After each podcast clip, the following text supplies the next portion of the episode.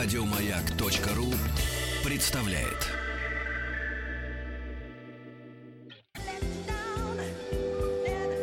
Москва слезам поверит.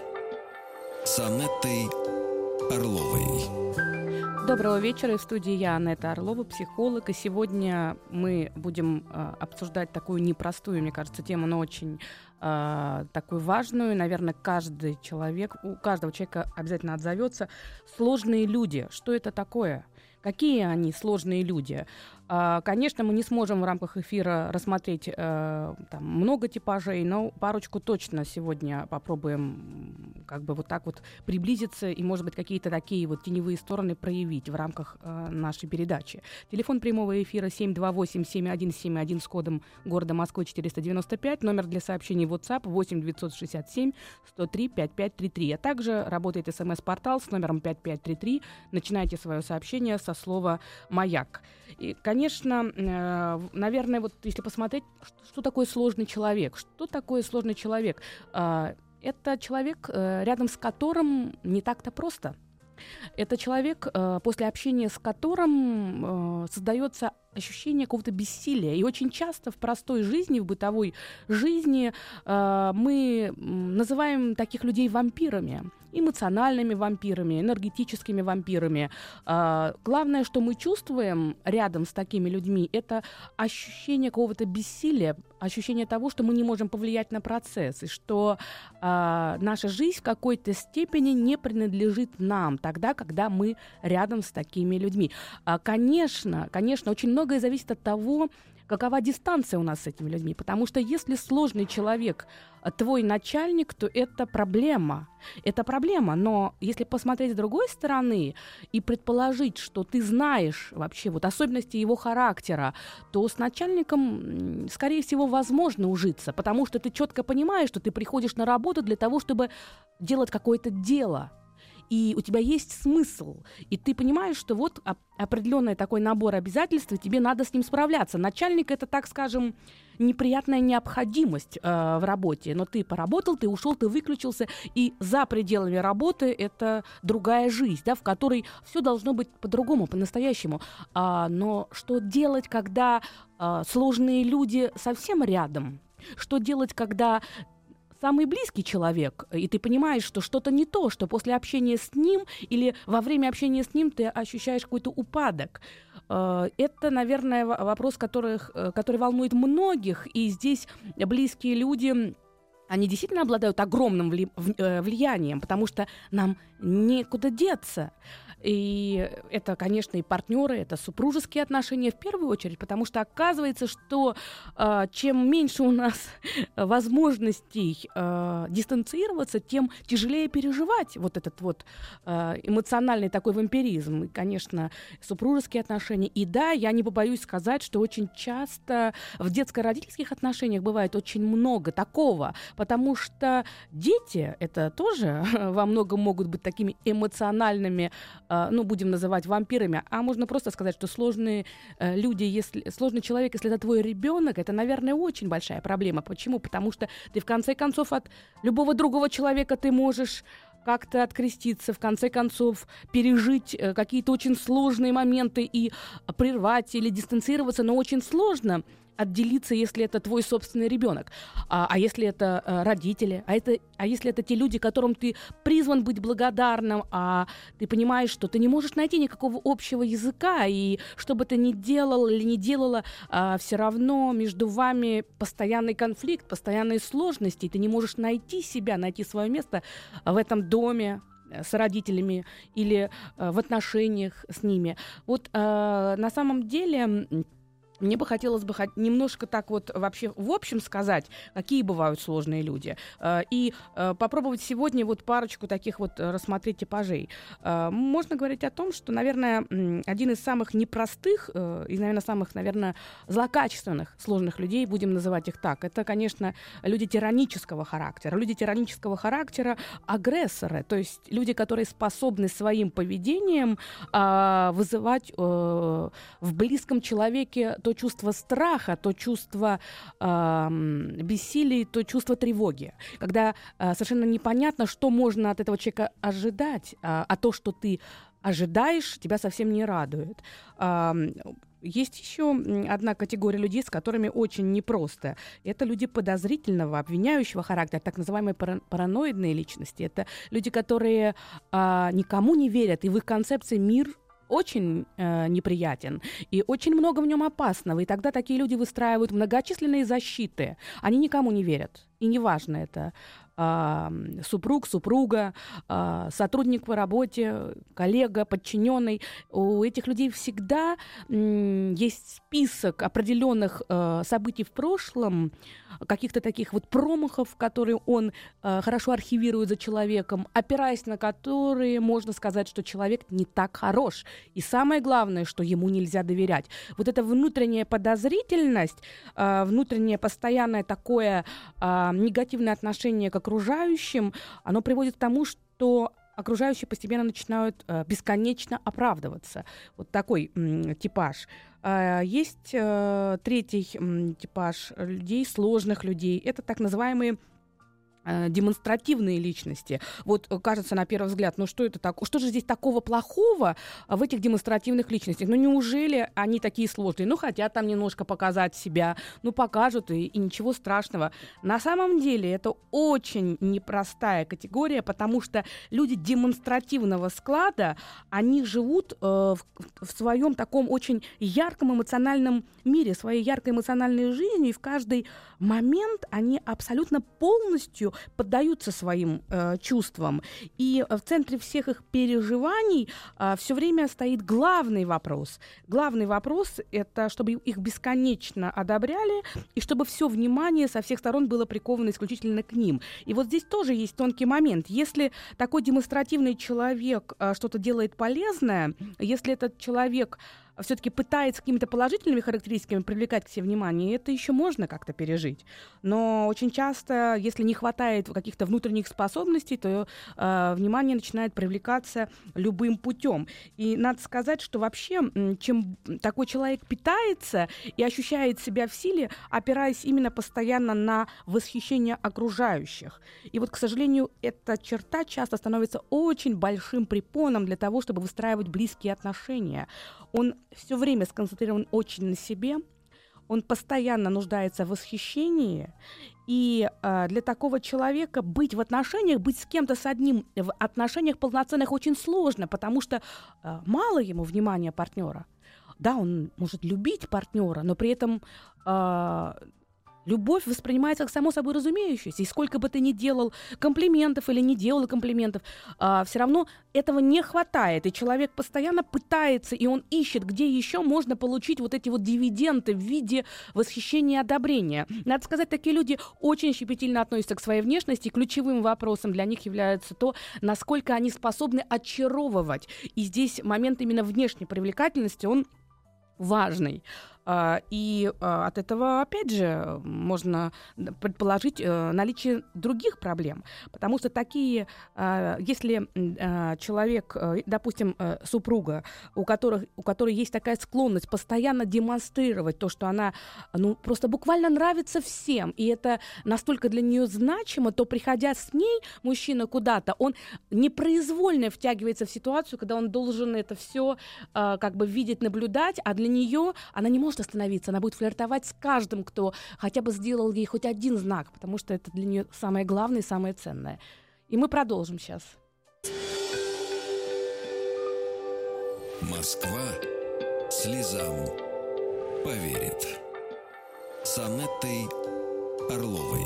Доброго вечера. Мы продолжаем наш э, эфир. Телефон прямого эфира 728-7171 с кодом города Москвы 495. Номер для сообщений WhatsApp 8 967 103 5533. А также работает смс-портал с номером 5533. Начинайте свое сообщение со слова «Маяк». И мы говорили о том, что есть определенный типаж демонстративных э, людей, которые, э, к сожалению, настолько настроены на то, чтобы предъявлять свой внутренний мир и себя окружающим, что очень часто абсолютно не заботятся о близких людях и не замечают их рядом. И надо сказать, что такие... В чем сложность еще вторая таких людей?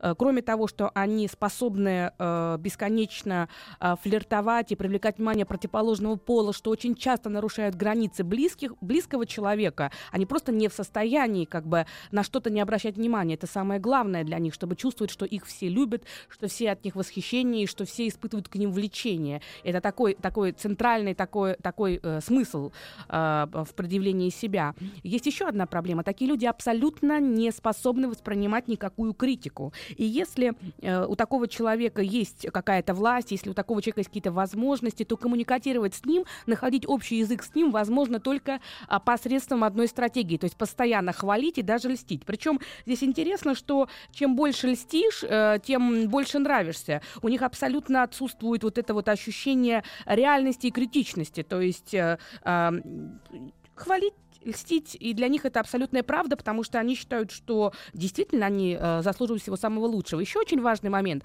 Такие э, э, типажи обычно потрясающе способны очаровывать, ведь когда они встречают другого человека, по первости, по первости, обязательно, кроме того, что это внешнее очарование, э, такой персонаж проявляет свое особое расположение, потому что его задача как будто бы ну, буквально утопить другого человека а, в своей доброжелательности. То есть вот эта попытка сказать, как как ты мне нравишься, какой ты особенный. Знаешь, вот мне встр... раньше встречались совсем другие люди, не такие, как ты. Вот ты уникальный. Вот и там идет такое количество в начале похвалы.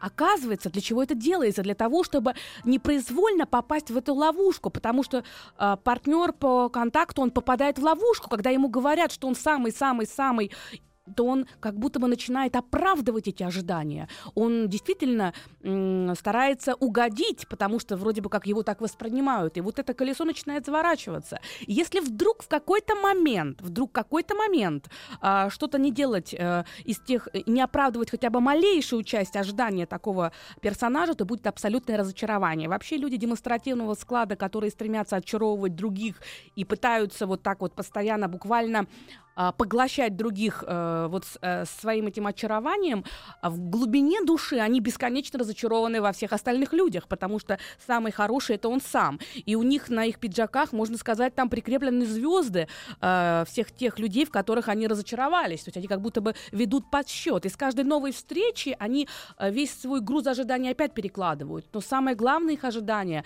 чтобы их воспринимали как богов. Вот. И у нас а, есть звоночек. Добрый вечер. Добрый вечер. Добрый вечер. Здравствуйте. Здравствуйте. Меня зовут Виктория, 30 лет, Москва. Да. А, я вкратце опишу ситуацию.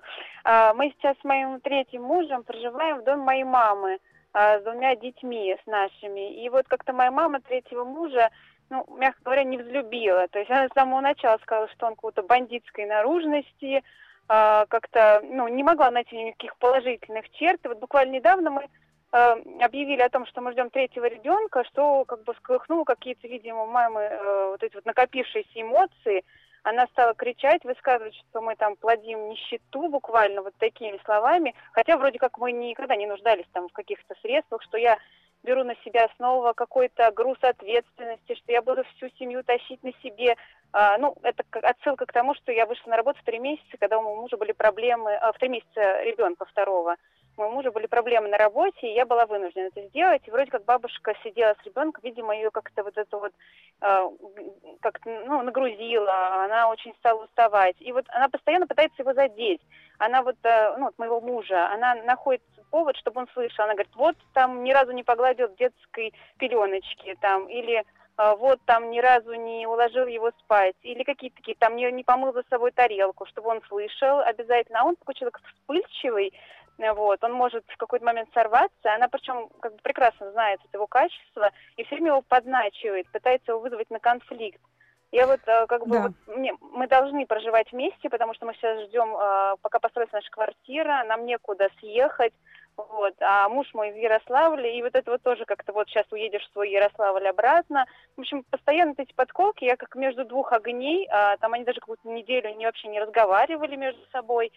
Вот это... как бы такая непростая ситуация, вот, как вот бы так вот, мне тоже с мамой не хочет ссорить, она там мой родной человек, она помогает двумя детьми, Ну, вот, и муж тоже для меня, да, вот. Э, вы знаете, вы знаете, здесь как бы э, я не могу точно вам дать ответ, потому что угу. как-то много всего. То есть вы как-то так какую-то большую такую очень глобальную проблему вот как бы озвучили, она совсем не совсем укладывается в рамки вот этой темы. Можно предположить, что ва- ваша, можно предположить и можно ошибиться, что ваша угу. мама как бы вот такой сложный очень человек, у которого там есть потребность постоянно как бы вот, э, знаете знаете, как э, свою территорию заявлять о том, что она хозяйка этой территории, то есть какая-то такая территориальность. Да, такое возможно. То есть э, так как вы, по всей видимости, зависите полностью. Я так, я правильно да, понимаю, да, что вам да, некуда да, да. идти?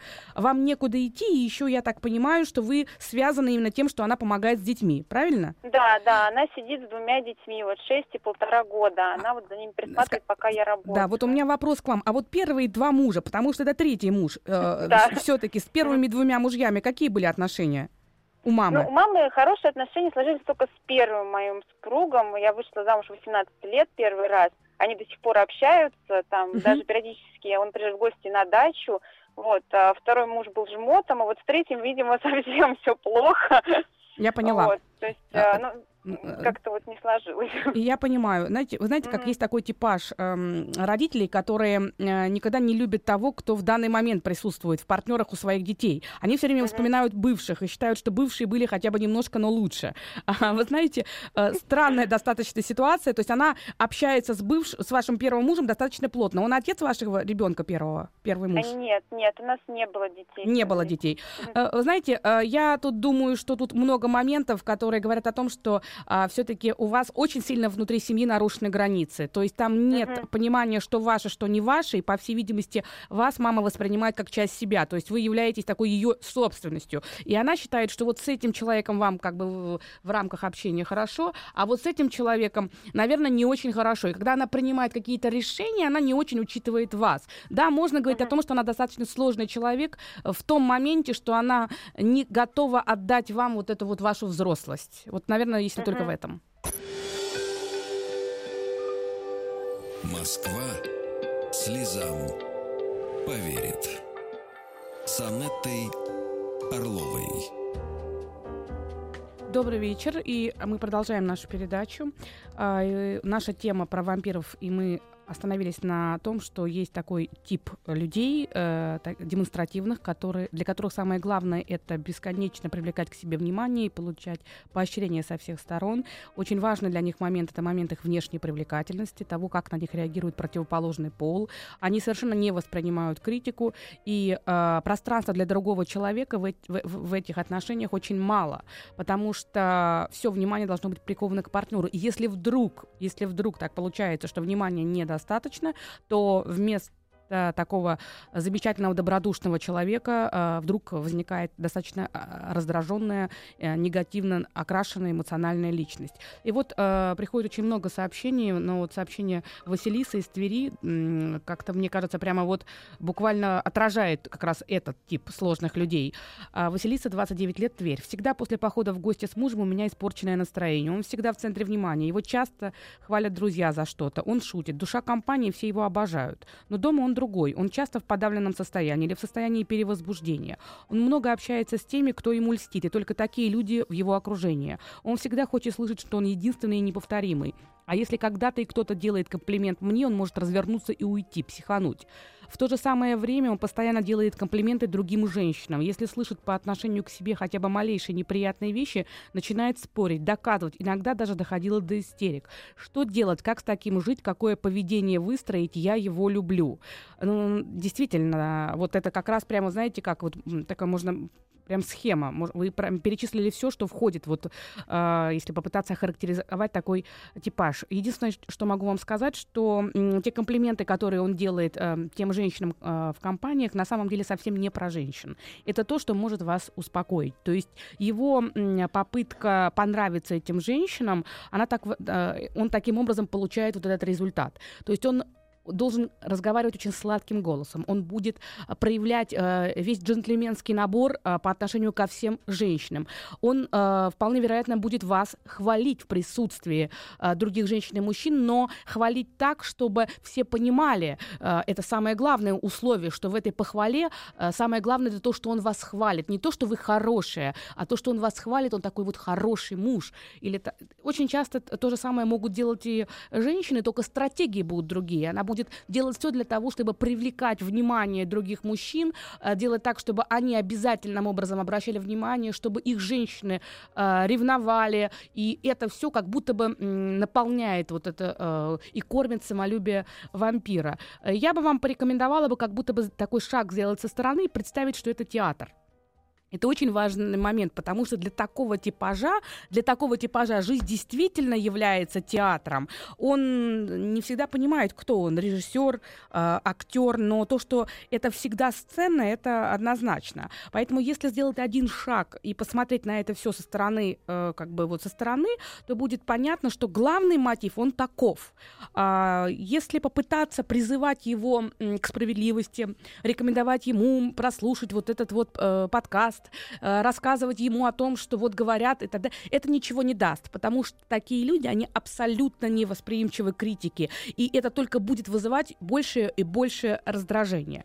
А, хорошо уживаются с такими людьми очень спокойного темперамента люди. То есть, если, допустим, а, для жены э, главное постоянно быть в центре внимания, и буквально это является единственным способом таким быть э, в комфорте с собой, то если муж будет тоже к этому стремиться, то такие отношения, они очень быстро развалятся, потому что э, там будет и соперничество, там начнется э, зависть, о которой мы вчера подробно говорили, поэтому выжить будет невозможно. Но если муж в этой ситуации очень спокойный, уравновешенный, которому абсолютно он не поддается вот этому эмоциональному потоку, достаточно, может быть, даже флегматичный где-то, либо сангвиник, то есть такой умиротворенный тип, то он может к этому относиться, ну, э, нравится ей там со всеми флиртовать, ну и бог с ним.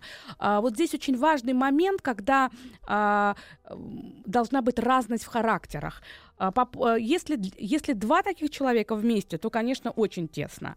А что можно делать а, в ситуации? Подкреплять его положительное поведение. То есть так как этот человек регулируется, можно сказать, что с ним можно нормально найти общий язык, только постоянно обеспечивая вот эту его потребность в похвале и в комплиментах, то можно использовать похвалу и комплиментов. Да, это манипуляция, но а что делать? А что делать, если такой человек не может быть полноценно вот в отношениях до конца, потому что у него есть ограничивающие факторы. Он слишком зациклен сам на себе, и он не видит другого. Э, с ним выстроить отношения «я» и «ты» очень сложно. Э, гораздо проще выстраивать отношения «я» и «оно», то есть «я» и человек с этой вот своей особенностью, и что-то вот с этим делать. Но тогда мы говорим уже о манипуляциях. Но если говорить все-таки вот в формате манипуляций, то а, комплименты и похвалу нужно обязательно давать. Вопрос в том, что надо пытаться э, найти те точки, э, то поведение, которое вам нравится. Э, и, то есть это как с детьми. Можно так предположить, что когда человек делает то, что вам нравится, то вы начинаете хвалить. Вот это единственный такой способ, чтобы он пытался все больше и больше делать то, э, что э, позитивно. И важный момент еще э, надо сказать, что ни в коем случае не надо а, расстраиваться и связывать вот эту зацикленность на себе с отсутствием любви к вам. Нет, такие люди очень часто склонны даже не просто любить, они очень склонны впадать в зависимые отношения. Поэтому, несмотря на то, что он бесконечно везде может там делать комплименты или она может пытаться всем на свете понравиться, это не означает, что абсолютно все равно э, и что не любит вас. Ни в коем случае. Просто все то, что он имеет в данный момент, для него это само собой разумеющее. Это как некий базис. И он пытается добрать со всех сторон. Вот я думаю, что, Василиса, я как-то так вам постаралась ответить, насколько возможно. Сложные люди на то и сложные, что очень сложно дать советы однозначные, которые помогали бы а, в жизни с этими людьми. Жизнь с ними непростая. И у нас есть звонки. А, добрый вечер. Добрый вечер. Здравствуйте. Здравствуйте. А, меня зовут Елена. Я хотела рассказать вам такую историю. Я а, работаю, у меня в кабинете, нас сидит трое. То есть две вот молодые девушки, как я, и одна, там, там ей чуть за 50. И я очень от нее устаю, потому что она постоянно расспрашивают э, о жизни. Там, допустим, если я пришла, там, допустим, в новой кофточке, она спрашивает, где, как, почем и, и прочее. И то есть она как-то вроде доброжелательно это делает, но при этом у меня такое ощущение, как будто высасывает из меня какие-то все эмоции мои. А, и еще как-то так получается, что э, когда нам делят работу вот на троих, э, ну, мы там в проектной организации работаем, как так получается, что ее работа всегда сложнее, чем, чем остальные, несмотря на то, что работу делит абсолютно как бы, ну, не знаю, что там будет. И она все время жалуется. То есть э, там начинается утро, она жалуется, что она там хочет спать, что она устала. Что она болеет. Что она там... Нет, нет, как бы с ней все нормально. Просто, ну, вот такой человек. То есть она вроде как делает доброжелательно, но при этом, ну, вот я реально устаю. То есть у меня там начинает болеть голова к концу дня. И вот я стала замечать, что в те дни, когда ее не бывает на работе, как бы все, все в порядке, все весело, все как бы... Она часто, и... она часто говорит, что она устала от этой работы, что надо увольняться. Да, она как бы в том-то дело, что она устала не от работы, а вот э, просто она... Вот от там, всего? Ну, от всего, да. От всего есть, устала. Угу. Понедельник начинается с того, что она говорит, вот я устала, я была на даче, угу. я устала. Я поняла вас.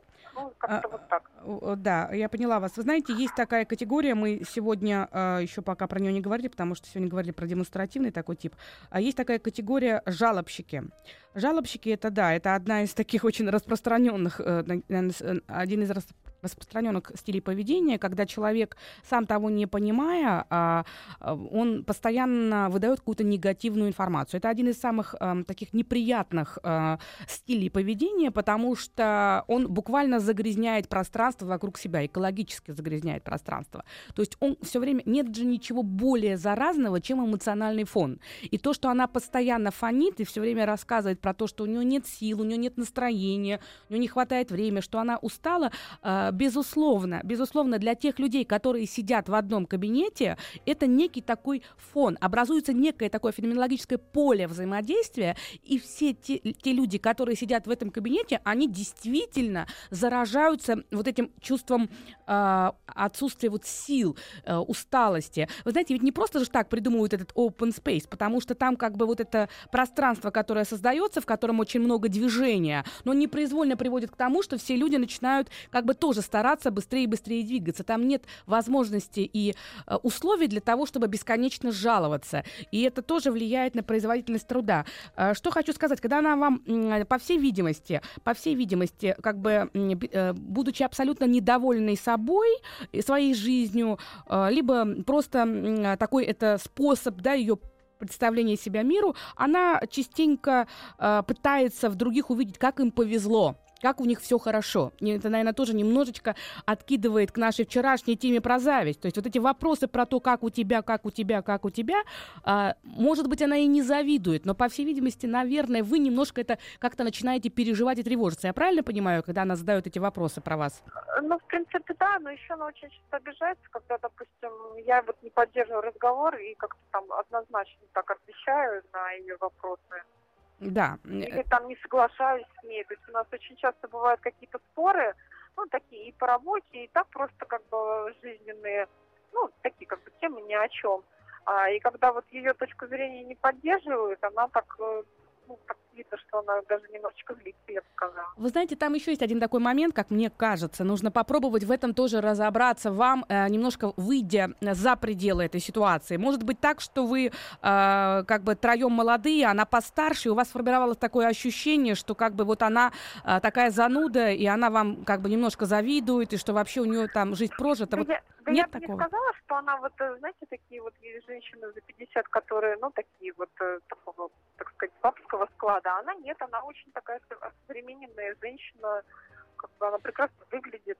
Ну вот э, попробуйте все-таки не э, бояться коммуникации с ней, попробуйте, попробуйте сами задавать ей вопросы, потому что когда человек задает вопрос, он пытается быть в отношениях. Наверное, ей хочется быть в отношениях, но тот формат ее, того, как она с вами в отношениях, вас не очень устраивает, в некотором роде напрягает. Попробуйте изменить этот формат. Вы все равно в одном кабинете, поэтому как бы э, однозначно не общаться не получится, переживать все время тоже не рекомендую. Да я как бы, я не хочу с ней не общаться, я как когда вот она на какой-то такой доброй волне, мы всегда хорошо там ну, разговариваем, что-то обсуждаем. То есть я у нее все время спрашиваю, как у нее дела, ну, как там ну, значит, вы все делаете правильно, все, что я могу вам э, сказать. Попробуйте увидеть и услышать другого, потому что есть такое ощущение у меня, а я могу здесь ошибаться, вот есть такое ощущение, что все-таки она э, видит только мир то, как она видит, и у вас тоже есть такой, такой же подход. Вот как-то у меня это слышится.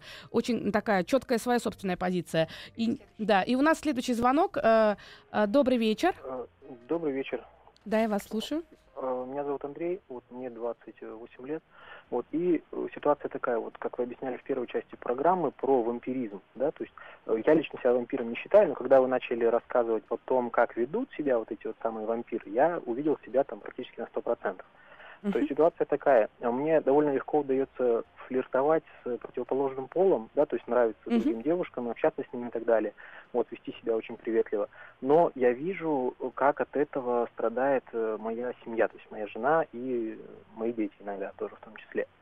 Вот, и у меня, собственно, вопрос – есть ли какие-то способы, э, чтобы заставить мне себя там измениться, да, то есть вести себя по-другому, потому что мне как раз очень нравится лезть, когда мне листят, да, там, когда меня благодарят за помощь, то есть я люблю помогать и стараюсь это делать от всей души. Вот, но помогаю всем подряд и во все стороны, вот, э, иногда как бы в ущерб своей семье. Э, я вижу, что моя жена как бы в некоторой степени раскусила меня и старается меня там хвалить за все мои поступки, за все мои дела. Вот. Но от себя я вот так вот, а, отстранясь немножко, я от себя не вижу как бы ответной реакции жене. Да? То есть, и вопрос вот такой, как мне с таким слож... характером сложного человека вести себя все, или... Все, отвечу сейчас, подождите на линии. Москва слезам поверит. С Анеттой Орловой. Доброго вечера. Из студии Анетта Орлова, психолог. Отвечаю на ваши вопросы, звонки, смс. И тема сегодняшнего дня — это сложные люди. Мы сегодня рассматривали э, пару типажей и будем продолжать это делать дальше. И э, в данный момент на связи Андрей. Андрей, вы меня слышите? Да, да, да. Да. Вы знаете, я сразу хочу вам э, сказать э, вот несколько таких слов, которые, мне кажется, просто ну, я обязана это сделать. Э, точно вы не вампир, и уж точно вы не в той степени сложный человек, в который э, вы себя рисуете. А почему? Потому что особенность сложных людей как раз и заключается в том, что они абсолютно лишены критичности. То есть особенность и заключается в том, что а, обязательно должен был бы либо переключить э, как бы э, эту волну, либо сказать, что это не про вас. Человек, который способен вообще посмотреть на ситуацию и предположить, что, может быть, у него есть такие проблемы, это уже не очень сложный человек. Первое. Ну, Второе. Вы, вы знаете, я вот, э, да, немножко перебью вас. Вот таким критичным я стал буквально там пару лет назад. У нас случился в отношениях в семье серьезный такой кризис, проблемы такие, да, когда вопрос стоял о, о разводе буквально. Вот. И, и в то время мы совместно с женой там, э, не договариваясь, ну как-то так совпало, что мы совместно начали там читать различные книги по семейной там и супружеской психологии, да, различные. Вот она там пыталась какие-то книги тоже религиозной направленности читать на эту же тему. Вот. И тогда именно я вот э, какую-то часть информации для себя подчеркнул, и я вот начал разбираться, что действительно с моей стороны-то никаких шагов навстречу к примирению нет, а с ее стороны я увидел, что она действительно делает эти шаги. Вот. И тогда появилась вот эта как бы немножко самокритичность к себе-то, то есть я начал свои шаги анализировать, свои поступки. Я хочу сказать, что когда вы анализируете что-то, вы уже как будто бы встаете над ситуацией, то есть вы уже в uh-huh. принципе можете управлять этим процессом, то есть когда вы понимаете, что делая там всем комплименты, потому что для вас это важно, а, но это ранит вашу как бы супругу, вы уже можете выделять, где их можно делать, да, делайте эти комплименты ради бога, если вам важно, чтобы женщины на вас обращали внимание, uh-huh. но если это не чревато там каким-то последствиями, если вы не будете впадать в эти отношения, и после каждого там э, ответной реакции на каждую женщину вам не захочется это продолжать. Если вам просто нужно, чтобы вот женщина на вас реагировали, делайте, только не в присутствии вашей супруги. И допустим, если вы с ней куда-то выходите, ставьте себе установку, что вы наоборот будете ограничивать себя и будете максимально внимание уделять ей. Второй момент по поводу, э, вы очень важный момент сказали, я стараюсь всем помогать. А, и вот здесь мне такое ощущение, что есть огромная уже усталость, потому что вы как бы разбрасываете себя, потому что хочется как бы быть хорошим, ведь это очень важный момент, да, это как раз к той проблематике, да, о которой мы говорили. Нужно помогать, нужно как можно больше хорошего сделать, если я буду хорошим, если я буду э, таким, каким меня хотят видеть, то меня будут любить. Это такая потребность маленького ребенка в том, чтобы его принимали и любили. Здесь нужно корнями, это, это уходит глубоко в детство, вот эта потребность быть таким э, любимым и заслуживать. И вот здесь получается, что э, пытаясь заслужить огромное количество э, любви от разных людей, вы как будто бы утрачиваете самого себя. То есть получается, что бесконечная раздача в разные стороны, а ничего не остается для самого себя. Здесь, наверное, э, просто для вас самого нужно попробовать и пощупать вообще, а, а как я, готов ли я сам себе что-то дать, сказать себе самому какие-то важные слова и поддержать себя самого. Э, неужели мнение вот этих людей Кому я хочу э, сделать хорошее, чтобы получить одобрение? Почему я сам себе чего-то не говорю? И, конечно, фиксация в первую очередь на том, что мы не можем, делая всем другим хорошее, делать это за счет кого-то. Вот это очень частая ловушка. Пытаясь сделать для всех хорошее, вот это хорошее, оказывается, мы начинаем делать за счет ресурсов самых близких людей. Вот это, наверное, то, что вы должны помнить. И у нас еще звонки, поэтому я с вами прощаюсь, Андрей. Всего вам самого хорошего. А, добрый вечер. Добрый вечер, вы меня слышите? Да. Так, я хотела... Вечер. Добрый вечер, да. да, я вас слушаю. Да, я просто хотела поделиться. Вот у меня подруга близкая была. Я перестала с ней общаться из-за того, что вот она такой вот э, человек как раз э, демонстративный. все время хотела всем понравиться. Это, честно сказать, она всегда всем нравилась. Э, для всех всегда все хорошее делала. Вот. И, э, в принципе, все было замечательно. Мы с ней долго дружили, общались э, уже много-много лет. Но э, она э, как бы в такой степени как бы вот хочет всем понравиться, она начала флиртовать даже с моим мужем. Вот. вот. вот. Поэтому я как-то ограничила общение. Но, в принципе, от этого страдаю, потому что мой, моя хорошая близкая подруга, и мы долго-долго дружили, много-много было хорошего и плохого, но как бы вот, э, скажем так, э, перенести это мне уже тяжеловато достаточно, и не хочется как бы, я не знаю, что делать, то ли продолжать общение, то ли прекратить вообще это навсегда. Э, скажите, я не расслышала ваше имя, были помехи. Как вам Меня можно... зовут Юля. Юлечка. Вы знаете, вот э, это, наверное, тот случай, когда я не побоюсь давать советы. Психологи крайне не любят давать советы, потому что очень часто можно из своего мира посоветовать что-то, что-то не то. Но здесь как-то все у меня э, как-то на поверхности достаточно находится, поэтому я так это не боюсь э, как-то, вы знаете, так это потревожить что-то. А все-таки кто, кто для вас более важен, муж или подруга? Ну, наверное, все-таки муж. Э, так, это меня пугает. Конструкция, наверное, все-таки муж меня пугает. Но если вот, а если... Не наверное, а ну, муж, муж, конечно, важнее. Да, вы знаете, в чем э, все дело? А, дело в том, что очень многое зависит, конечно, еще и от того, какой у вас муж. Мужья тоже бывают разные. Есть мужья, которые достаточно спокойно э, вообще реагируют на то, как подруги их жен их оценивают. То есть как-то они так полуспящие наблюдают. Одна подруга, вторая э, плохо могут э, как бы вообще реаги- э, понимать, в чем там разница между одной и второй подругой, и лишь э, раздражаются, когда там жена поздно приходит домой, допустим. Но это одна история. Но все-таки мужчины очень падки на э, доброжелательные отношения со стороны женщин, которые часто приходят в дом.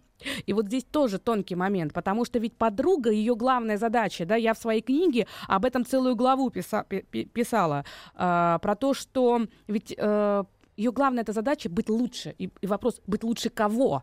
Быть лучше кого? Почему ей так важно доказать и этому мужчине, это ваш мужчина, э, что она лучше? И тут опять же, лучше кого?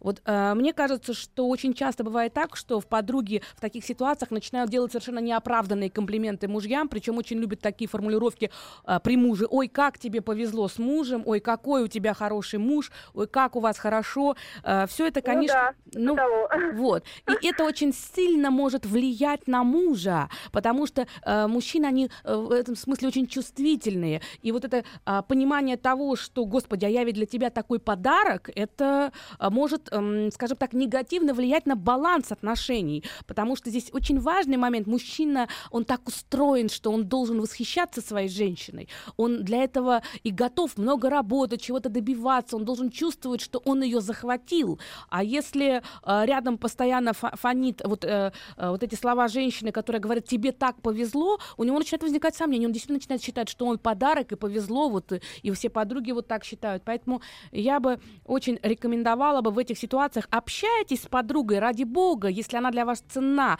понимая, да, вот эту ее слабую сторону, Юля, но при этом не делайте так, чтобы вот это трио формировалось в виде вас, вашей э, подруги и вашего супруга. Она прекрасная, э, может быть, собеседница, может быть, с ней можно поговорить и чем-то похвастаться, ее послушать, но все-таки отдельно от вашей семьи. Будьте счастливы. Пусть все у вас будет хорошо. Еще больше подкастов на радиомаяк.ру